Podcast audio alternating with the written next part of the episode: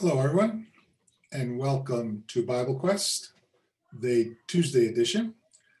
We're glad you're able to join us today um, on this Tuesday afternoon. Um, uh, I'll bring in the panelists in a minute, but um, I'll just let Scott introduce the topic. It's going to be a very interesting topic, and if you want to add to the program with comments or questions, please use the uh, chat window or the Q and A window if you're coming in on the Zoom app. And um, I think we're on uh, Scott's Facebook page too. That's Jonathan. I think we did that. And I see a screen coming up, so that's Scott. But let me bring in the panelists first. Scott, how you doing? I'm doing okay. Good to see you. How about you, Jonathan? Good to see you today. Yeah, I'm doing well. It's good to see you guys. Great, great. So uh, Scott, what are we going into today? So you got First Peter three fifteen. Uh, Yes, uh, First Peter three fifteen uh, is written to uh, Christians in the first century who were facing persecution and being spoken against by the pagan world that was around them, and it talks to them about expect that you're going to be, you know, persecuted, but you know, behave and and be light to the world, and be ready always to give answer to every man that asks you a reason concerning the hope that lies within you. Uh, because they believed something most people didn't believe. They believed that Jesus was the, the Jewish Messiah, that he rose from the dead. And so if somebody says, why do you believe that? They need to be ready to give an answer. Uh, and so we should be ready to give an answer. I don't, by the way, think that First Peter 3.15 means you have to be ready to answer everything somebody might ask. There are things we don't know the answers to. There are things that we might learn the answers to. And when somebody asks us, one of the best things sometimes to say is, I don't know. I haven't looked at that question before. Let's let's you know study it and look at it. But we don't want to just hide when when people ask questions and refuse to give information. So be ready to give an answer. Why why do you have a hope? And so let, us just start generally. I'm gonna I'm gonna throw out a couple of questions for you, Drew and Jonathan, uh, of the different lines of evidence. Um, what I'm going to ask you: What is one reason that you believe there's a creator? What is one reason you take the Bible seriously as a message from God? What is one reason you believe Jesus is the Messiah? And those are the type of things that you know it talks about here in first peter 3 you ought to be able to give a reason why you believe things. So let's start with what's one out of many reasons that uh, you believe is is a reason why you believe there is a creator?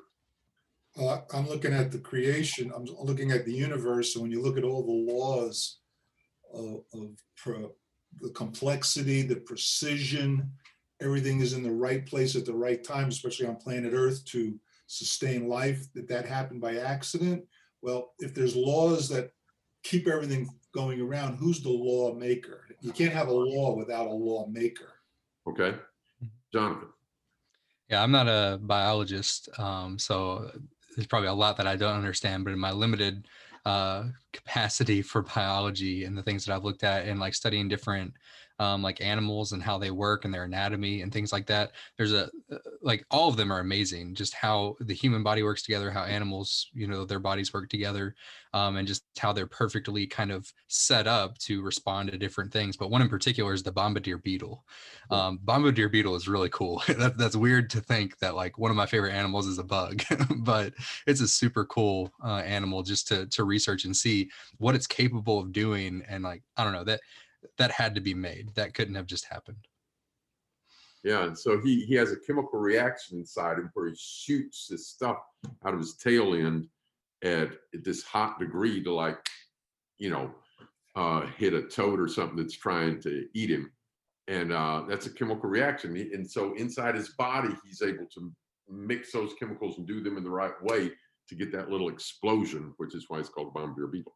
I did a I, I did a, a, a, lesson on that once, and I found a video of Richard uh, Dawkins who, who, tries to explain away how that evolved over time. Yeah.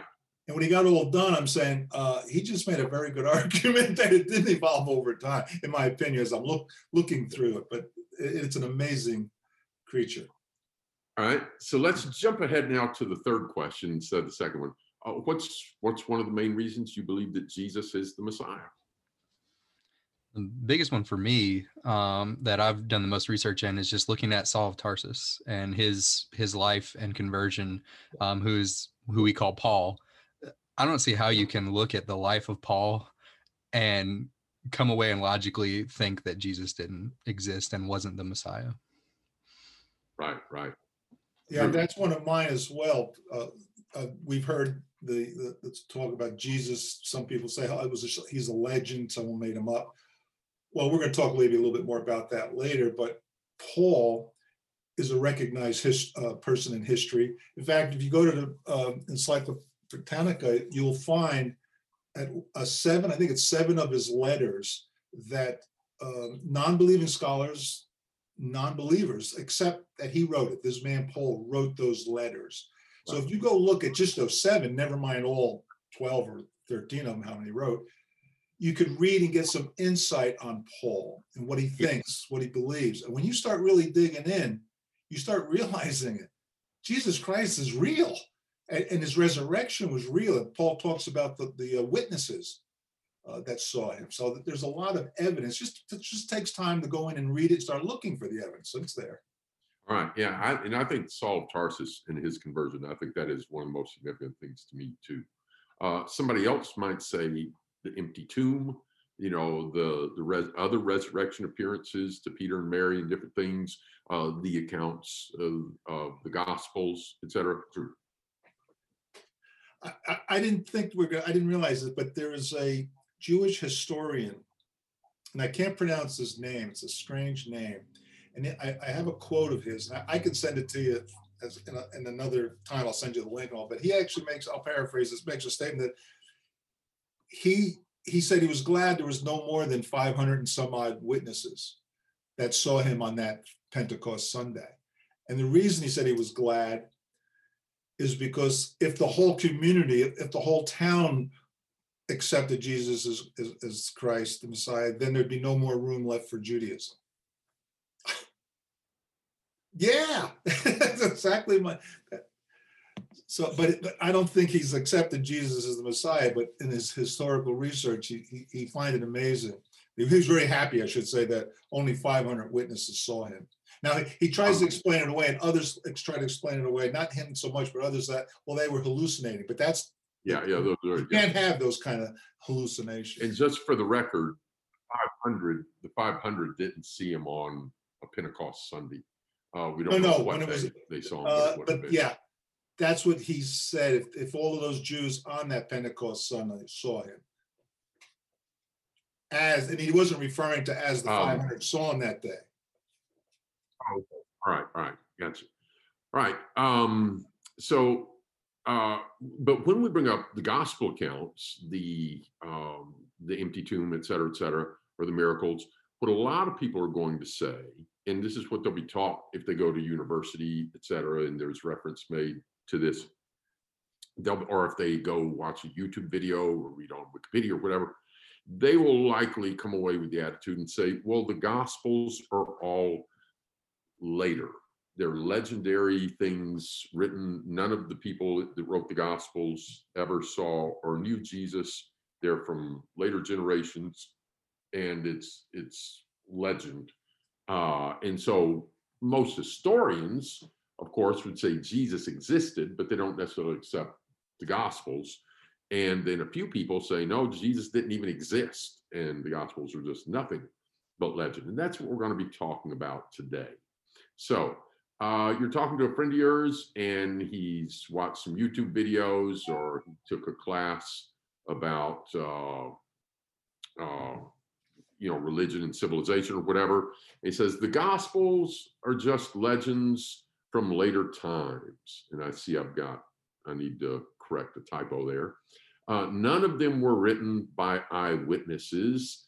The early texts say almost nothing about the stories found in the later Gospels.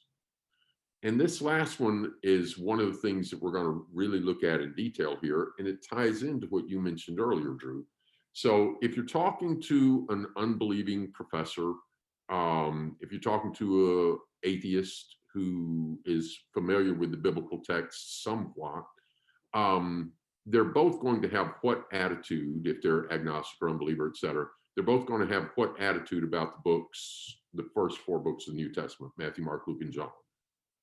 That's written later, you know, um, and uh, different generations such. And then they say the early texts say almost nothing about the stories found in the later gospels. What are the early texts? Well, First Thessalonians is one of the earliest texts, and the atheist and the professor agree that First Thessalonians is written, you know, somewhere around 50 AD. Jesus died around 30 AD. So that's not very, you know, that's only like 20 years later. Uh, that's like if somebody writes a record now of what happened in the year 2000, Mhm. uh, who got elected in the year 2000? That would have been, was that George W. Bush's election? Yeah, I believe it was. Yep. All right. Mhm. So if somebody today was writing about George W. Bush being elected, that's not ancient history. You know, um, the, in fact, oh, was that when the Gore uh, Bush election happened and it was Yeah. contested for like five, five or six weeks? The Chads. Yeah, yeah, yeah. That's that's not ancient history unless you're 20 years old and you don't remember. All right. So he's talking here uh, about these early letters, like by Paul, Corinthians and such. So we're going to put this together and examine this, especially this last part. The earlier letters of Paul, the seven authentic ones, because atheists and unbelievers only accept seven as authentic, but they do accept those seven as authentic. Even an atheist that believes Jesus never existed believes Paul wrote these seven letters. Don't tell the stories found in the Gospels. And you know, first let's catch the weight of that. So, um, the seven that they accept, the unbelievers, they accept Romans, they accept First and Second Corinthians, they accept for uh, First Thessalonians, uh, they accept Philemon, they accept Philippians. In reading those books, have you guys ever read that Jesus fed the five thousand? Nope. Do any of those books say that Jesus was born and laid in a manger? Nope.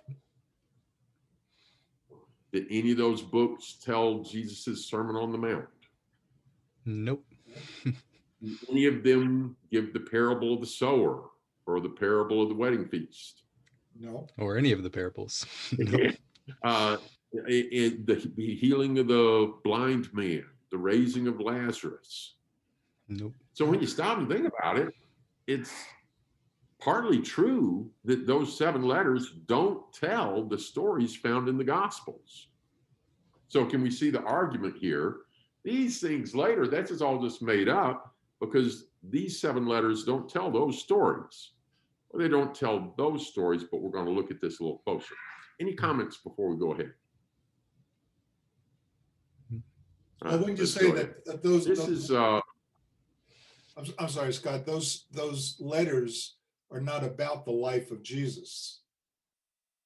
Exactly. Exactly. When Paul went to places, he told them about Jesus. And, and he told him about his encounter with Jesus. When he writes back to them, to the Corinthians, about their problems that they're tolerate, that they've got division, one through four, that they're tolerating sexual sin, chapter five, that they shouldn't be suing each other, chapter six, that you don't be going to the idol feast, chapter eight through 10 he's not retelling the story of Jesus. When he writes to the Galatians, he's not retelling the story of Jesus. He does briefly refer to the story he had already told them about his encounter with Jesus, but that's not the purpose of those letters. You're exactly right. What, would, would, would it be assumed, would it be wrong to assume that the people he's writing to already knew the stories of Jesus? I, I, we can assume that not, not not that they would have known every one of those stories, but that they would have heard about Jesus. Right, we're okay. going to prove that from the letters. Right. So although the letters don't just retell the story of Jesus, we're about to find out there's a that there's a lot more reference to the events of the Gospels in those letters than most people realize. All right, so here we go. Uh, first, we're going to listen to this is Richard Carrier. He is he's one of the few historians who doesn't believe Jesus existed. Uh, he believes Jesus didn't exist, and he he, he argues for that. Um, he says, "Did Jesus even exist?" Richard Carrier, uh, PhD, and so this is from his YouTube video, and he's talking about the epistles. Uh, the epistles. Now, these are the authentic epistles. Only seven of the epistles of Paul are deemed authentic, and here's the ones he's talking about: Romans, Galatians, Philippians, First and Second Corinthians, First Thessalonians, Philemon. And th- this is from Wikipedia, same list. These are the undisputed letters of Paul, recognized not just by believers who also recognize other letters, but this is what the atheists, historics, agnostics, critics agree. And what Richard Carrier agrees that Paul actually wrote those. Um, I think the point you're trying to make is so they really don't argue with what he says there. They accept what Paul says there. no, no, Richard Carrier believes Paul's wrong. Oh, interesting. Paul says that I'm preaching Christ and Him crucified. Uh, and, um, you know, he says he's the son. Uh, Richard Carrier doesn't even believe in God. Wait, minute, no, I, I, I'm sorry, the point I was making, he, the letters, he believes Paul wrote what he did write Yeah. in those letters. Yeah. Okay. Yes. Uh, kind of like if, uh, oh, if if if a person on the opposite view of uh, like I don't believe Charles Darwin is right, but I believe Charles Darwin wrote Origin of Species and the Descent of Man. Right, right. Uh, I think he was right about some things about um, interest specific uh, variation and stuff, but uh, now, now I'm off track. Sorry. Um, but the point is, they all believe that Paul wrote those books. Got it.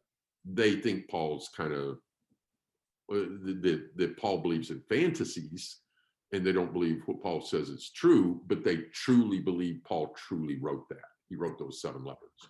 All right. So this is an atheist, doesn't believe Jesus even exists, doesn't believe in God, doesn't believe Jesus exists, does believe that those seven letters were written by the Apostle Paul. So the seven authentic epistles were written in the 50s AD, about 20 years after the founding of the religion. So see, he's telling when they wrote, it's about 20 years later. And then he says, in contrast to that, the Gospels, meanwhile, come decades later. And I would contend, um, he says, the epistles only speak of a pre existent celestial being and a revealed gospel. According to Richard Carrier, if you look at his letters, it wasn't even a man on earth. It was just this spiritual being, uh, and not even a, a human being on earth. Now he says the Gospels, meanwhile, comes decades later, and I would contend that they are deliberately fictional. These are not biographies. These are not recollections. They are not collections of memories.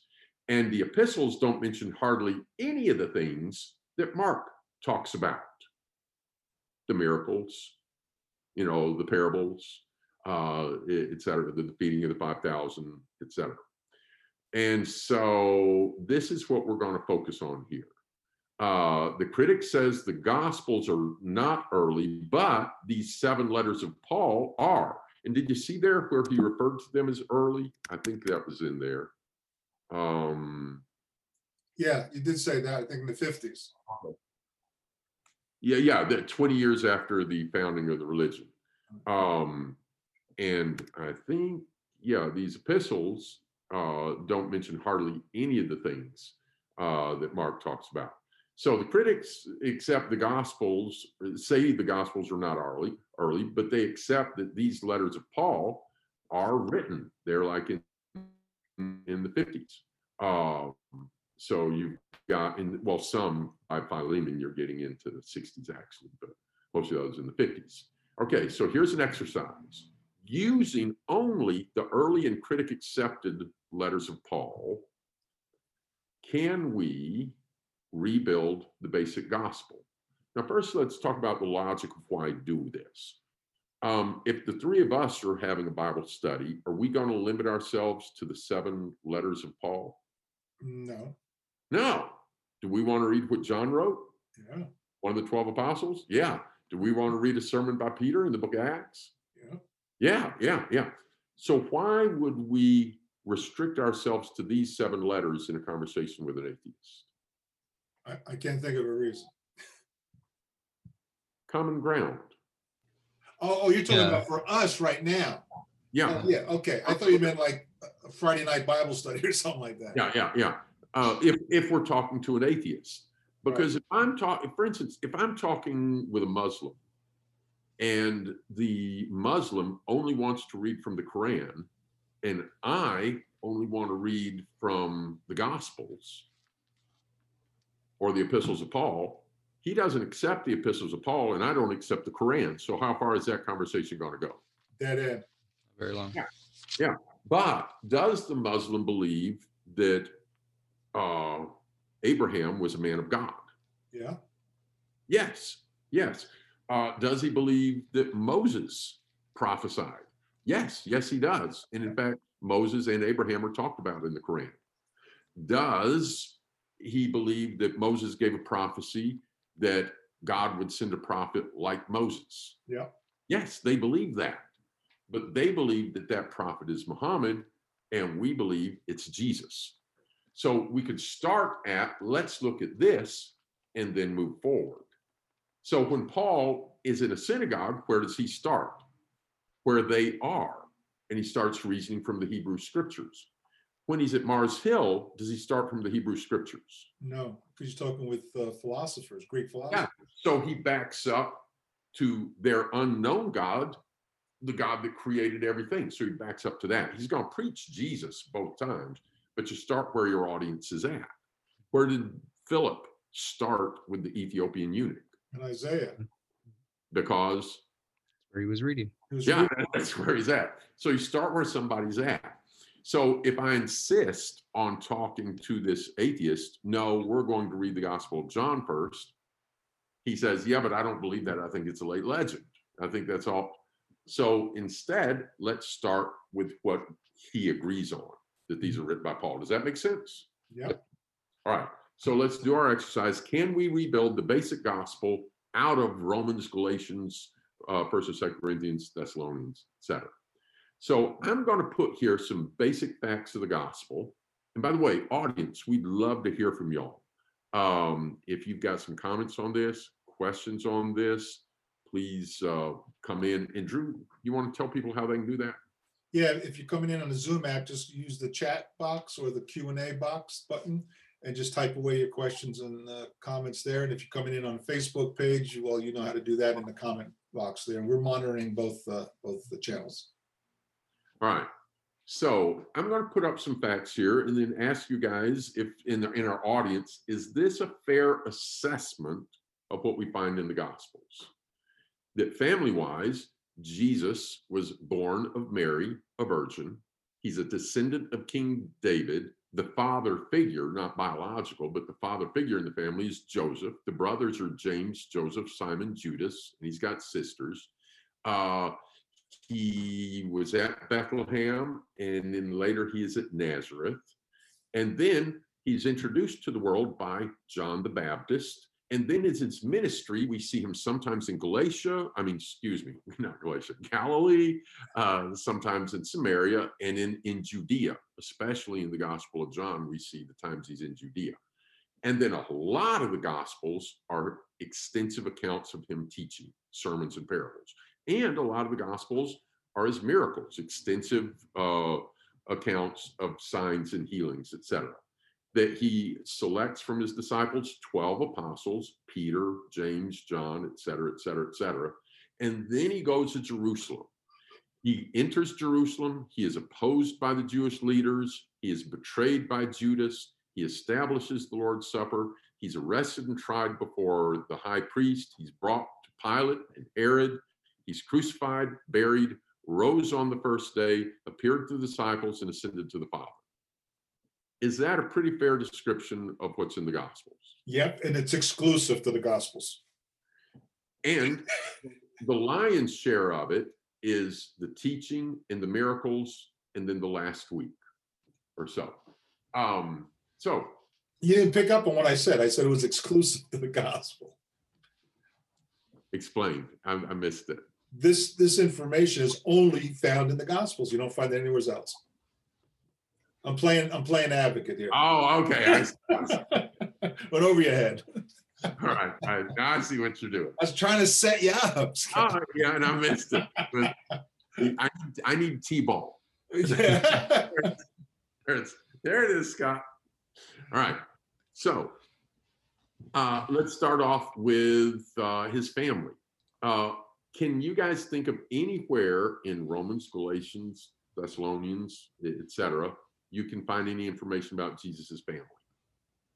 In uh, I don't think it mentions in uh, First Corinthians 15 um, that it's his brother, but it does mention that Jesus was seen by James Yeah. in First Corinthians 15, and then also in Galatians 4 it mentions that Jesus was born of a woman.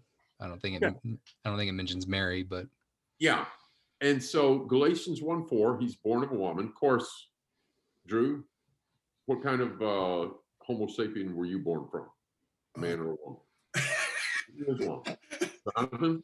That, Yeah. you said woman, and we're all Yeah, born yeah, women. yeah. So everybody's born of a woman. Why would Galatians say he was born of a woman? You know, if I if I introduced you to a friend of mine, I'd say, "Hey, this is this is uh, Jonathan Sadler." By the way, he was born from a woman. That's, Yeah. that's kind of odd. I laugh like I'm doing that. But Drew, were you born from the union of a man and a woman? Yeah. Jonathan Sadler? Yep. Audience? Mhm. Yes. And Galatians says Jesus was born of woman. Ooh, So- he leaves out a- an- another part of the story there, doesn't he? I think that may be a, an allusion to the virgin birth. Jonathan. yeah, and just the, for the reference for our, our audience, if you guys want to look and see that, that's Galatians chapter 4 and verse 4, where it says Yeah. that. Thank you very much. All right. Now let's take a look at uh, Jonathan mentions James, that Paul does mention James, but in, in First Corinthians, it doesn't say James is the Lord's brother, so maybe it's a different James. Can you, from those seven letters, think of where Paul mentions that James is the Lord's brother?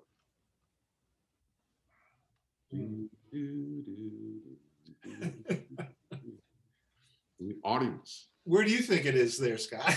I want to see if somebody in the audience can get it. Where do, in fact, where does Paul refer to Jesus's brothers, and where does he name one of his brothers in those seven letters? He doesn't.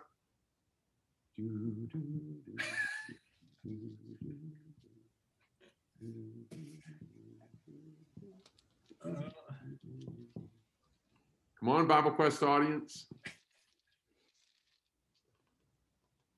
I think you got us all stumped. That window. Yeah, I'm stumped. I don't remember. All right. Does it? Can anybody see the chat window to see if anybody's got it? Yeah, no one has it. Is anybody on Facebook got it? Nope. All right. You all oh, we got some, we got some coming in. All right, Galatians, Galatians one nineteen. Who got it? Eva, Eva brought that in. Very good. Thank you, Eva. All right. So, uh, yeah, Hmm. there in Galatians 1, he said, I didn't see any of the other except James, the Lord's brother. Bonus points. All Mm-hmm. Where else does Paul talk about Jesus' brothers?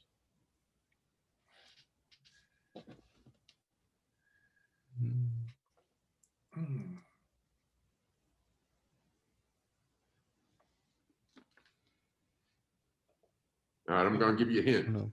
Don't I have a right to lead about a wife like Oh, brothers? Yeah, like Peter. First Corinthians 7. or First Corinthians First 9. Corinthians?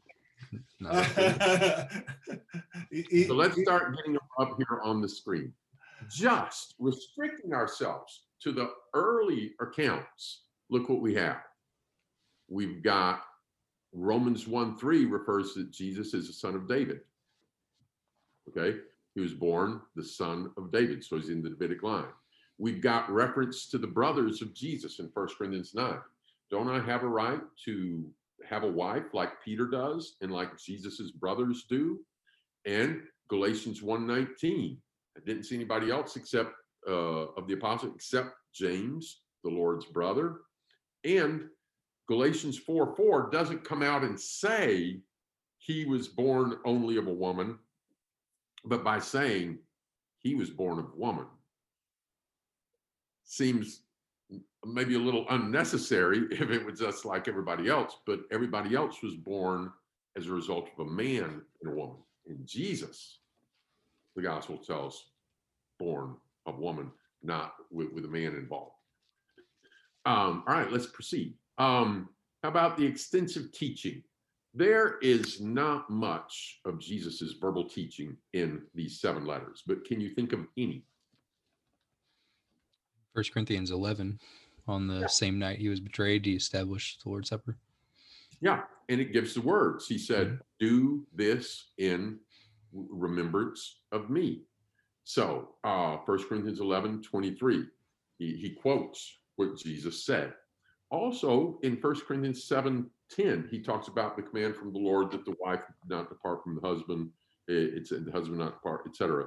Those type of things. All right, so there's some references to Jesus teaching, although not a lot of that. All right, how about the 12 apostles? I'm getting ahead of myself. Does Paul ever refer to the 12 apostles? yes. Where? In First Corinthians 15, when he's Yeah. talking about the witnesses that saw him after his resurrection. Read that for us. First Corinthians 15. Um, I'll just start in verse 3. I delivered to you as of first importance that what I also received, that Christ died for our sins in accordance with the scriptures, that he was buried, and that he was raised on the third day in accordance with the scriptures, and that he appeared to Cephas and then to the twelve, and then he appeared to more than 500 brothers at one time, most of whom are still alive, though some have fallen asleep. Then he appeared to James, and then to all the apostles, and last of all, as one untimely born, he appeared to me. Okay, so there we've got he appeared to the 12. All right, so First Corinthians 15. Does he ever name some of those apostles? Well, He does in First Corinthians 15. he appeared to Cephas, which is the Aramaic name for rock, and Peter Petrus is the Greek name for rock, uh, also called Simon. Where else does he name some of the apostles? You remember Galatians chapter 2? He said, I went to Jerusalem and he talked about um, Peter and John, and he may mention, does he mention? Yeah, um, verse nine. He talked about uh, James and Cephas and John. Now, this is probably James, Lord's brother, not James, the son of Zebedee, but we've got Peter and John mentioned there. Uh, and Peter is again mentioned uh, in First Corinthians 1. All right. So, events surrounding his death and resurrection. Um, is there any evidence in those seven letters that Jesus died in Jerusalem? In Jerusalem specifically? Or at least that area?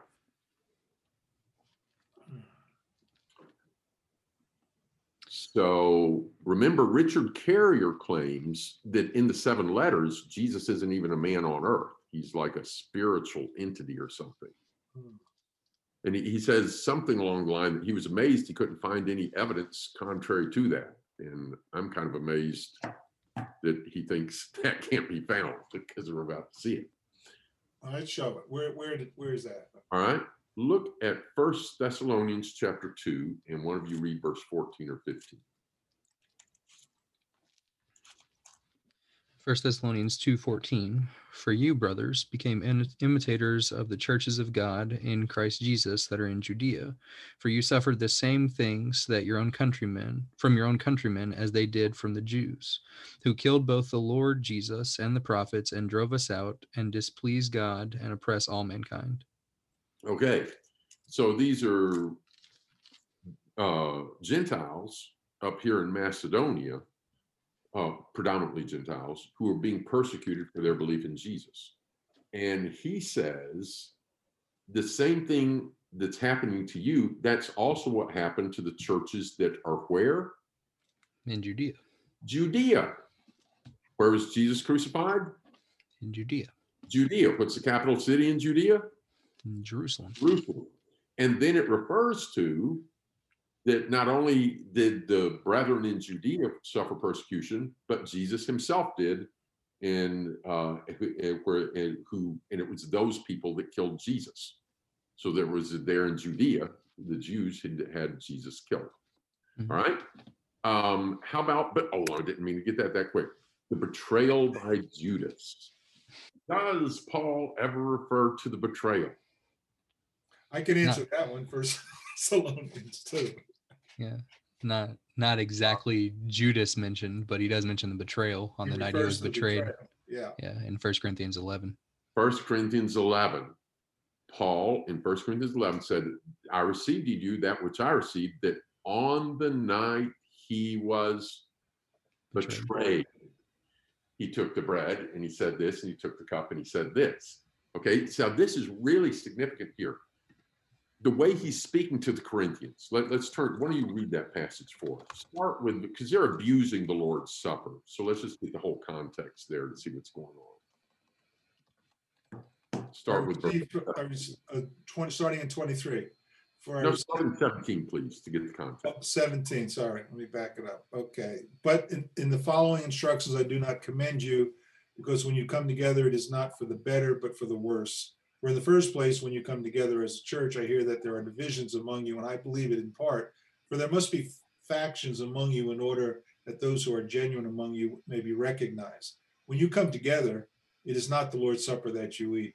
Uh, for in eating, one goes ahead with his own meal, one goes hungry, another gets drunk. What? Don't you have houses to eat and drink in, or do you despise the church of God and humiliate those who have nothing? What shall I say to you? Shall I commend you in this? No, I will not.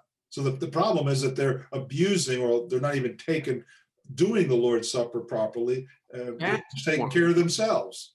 That's why Paul discusses the Lord's Supper here.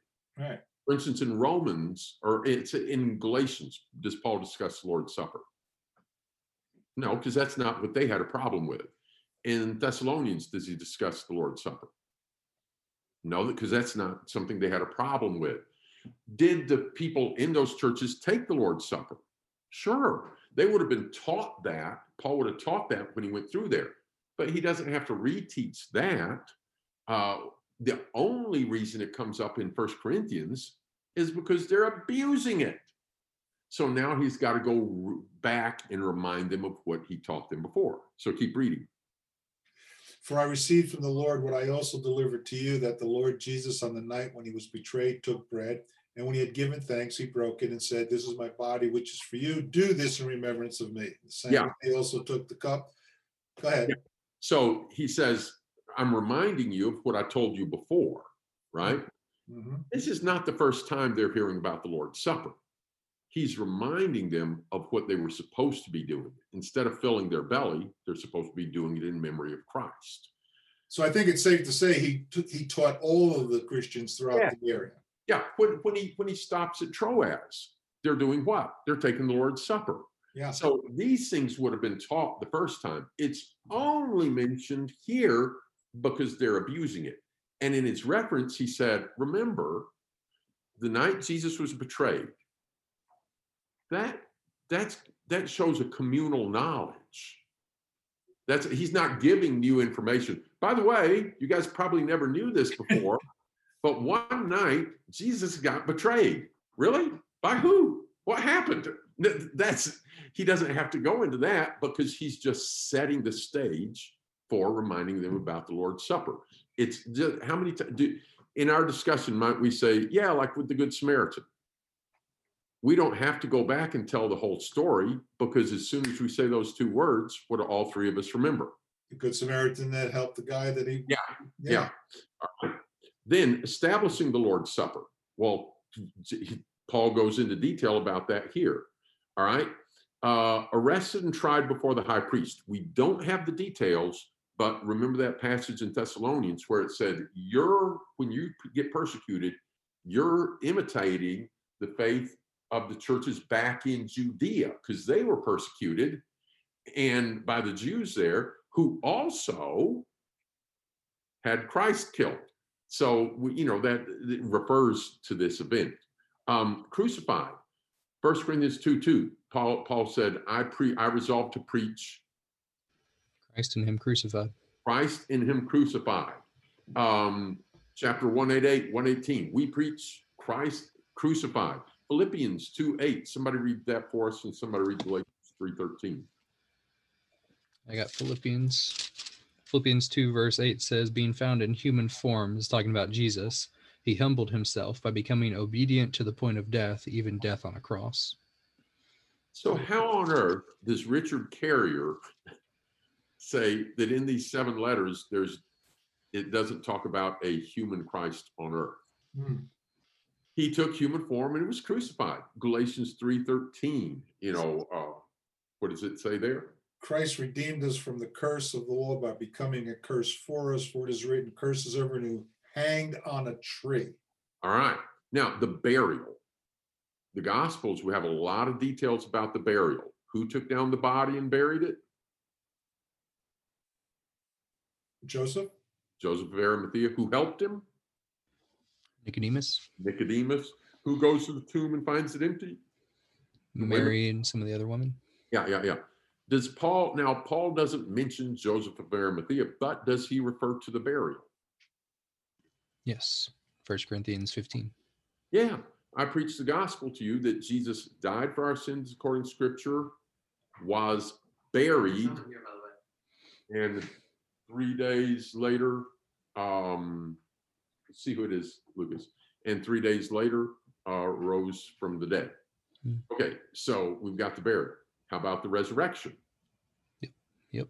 Yeah, yeah. Paul kind of talks about the resurrection. Romans 1 3 declared to be the Son of God by the resurrection. Mhm. Uh, 1 Corinthians chapter 15 about the resurrection. And it doesn't say what day he rose on in Paul, but in 1 Corinthians 16, what day did he tell the uh, Christians to lay by and store their means? On the first day of the week. Yeah.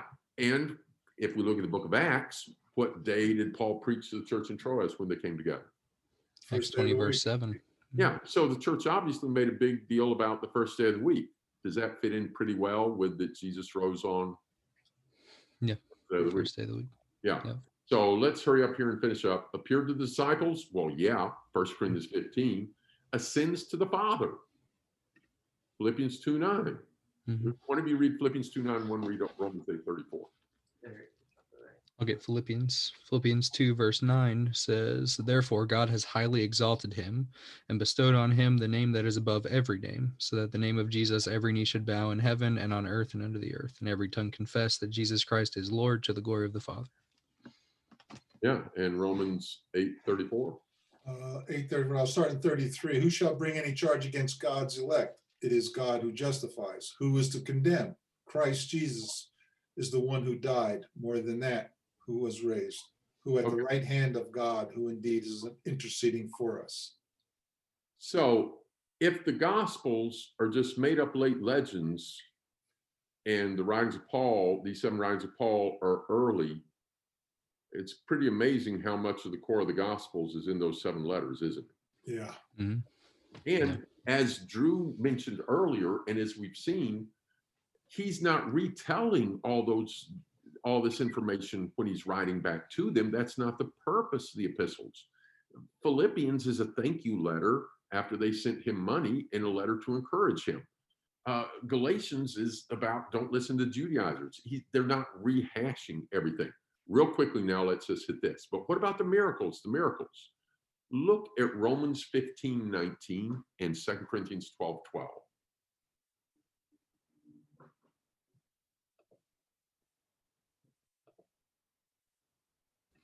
Yeah, Romans 15, verse 19 says, um, well, I'll start in verse 18. He says, I would not venture to speak of anything except what Christ has accomplished through me to bring the Gentiles to obedience by word and deed, by power of signs and wonders, by power of the Spirit of God, so that from Jerusalem and all the way around to Illyricum, I have fulfilled the ministry of the gospel of Christ.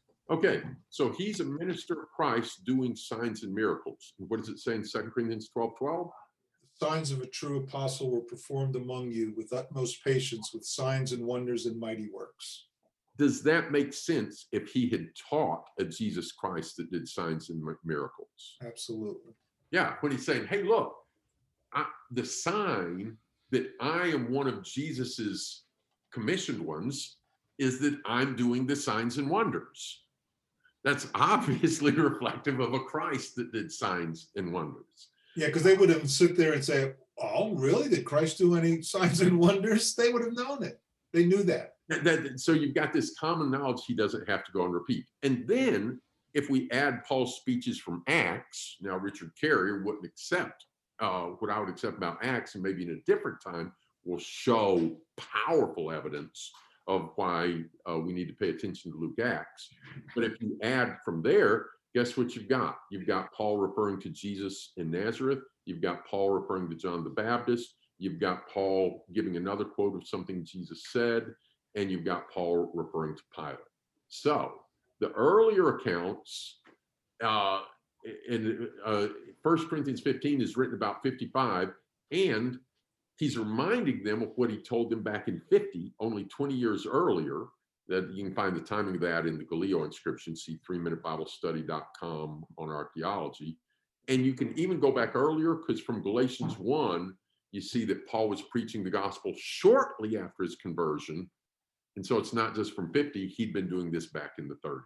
So when, when they say, well, here's the early records, and they don't say what these other things say, they don't have all the details, but the core of it's there.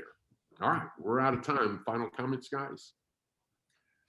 Yeah, thanks for going through that, Scott. Um, thank you to our audience for uh, coming in. That, that's really interesting. I think really important. We started off in First Peter, uh, chapter three, of being ready to give an answer, give a reason for the hope that's in us, and uh, being equipped to do that on that topic or any other topic is uh, really good.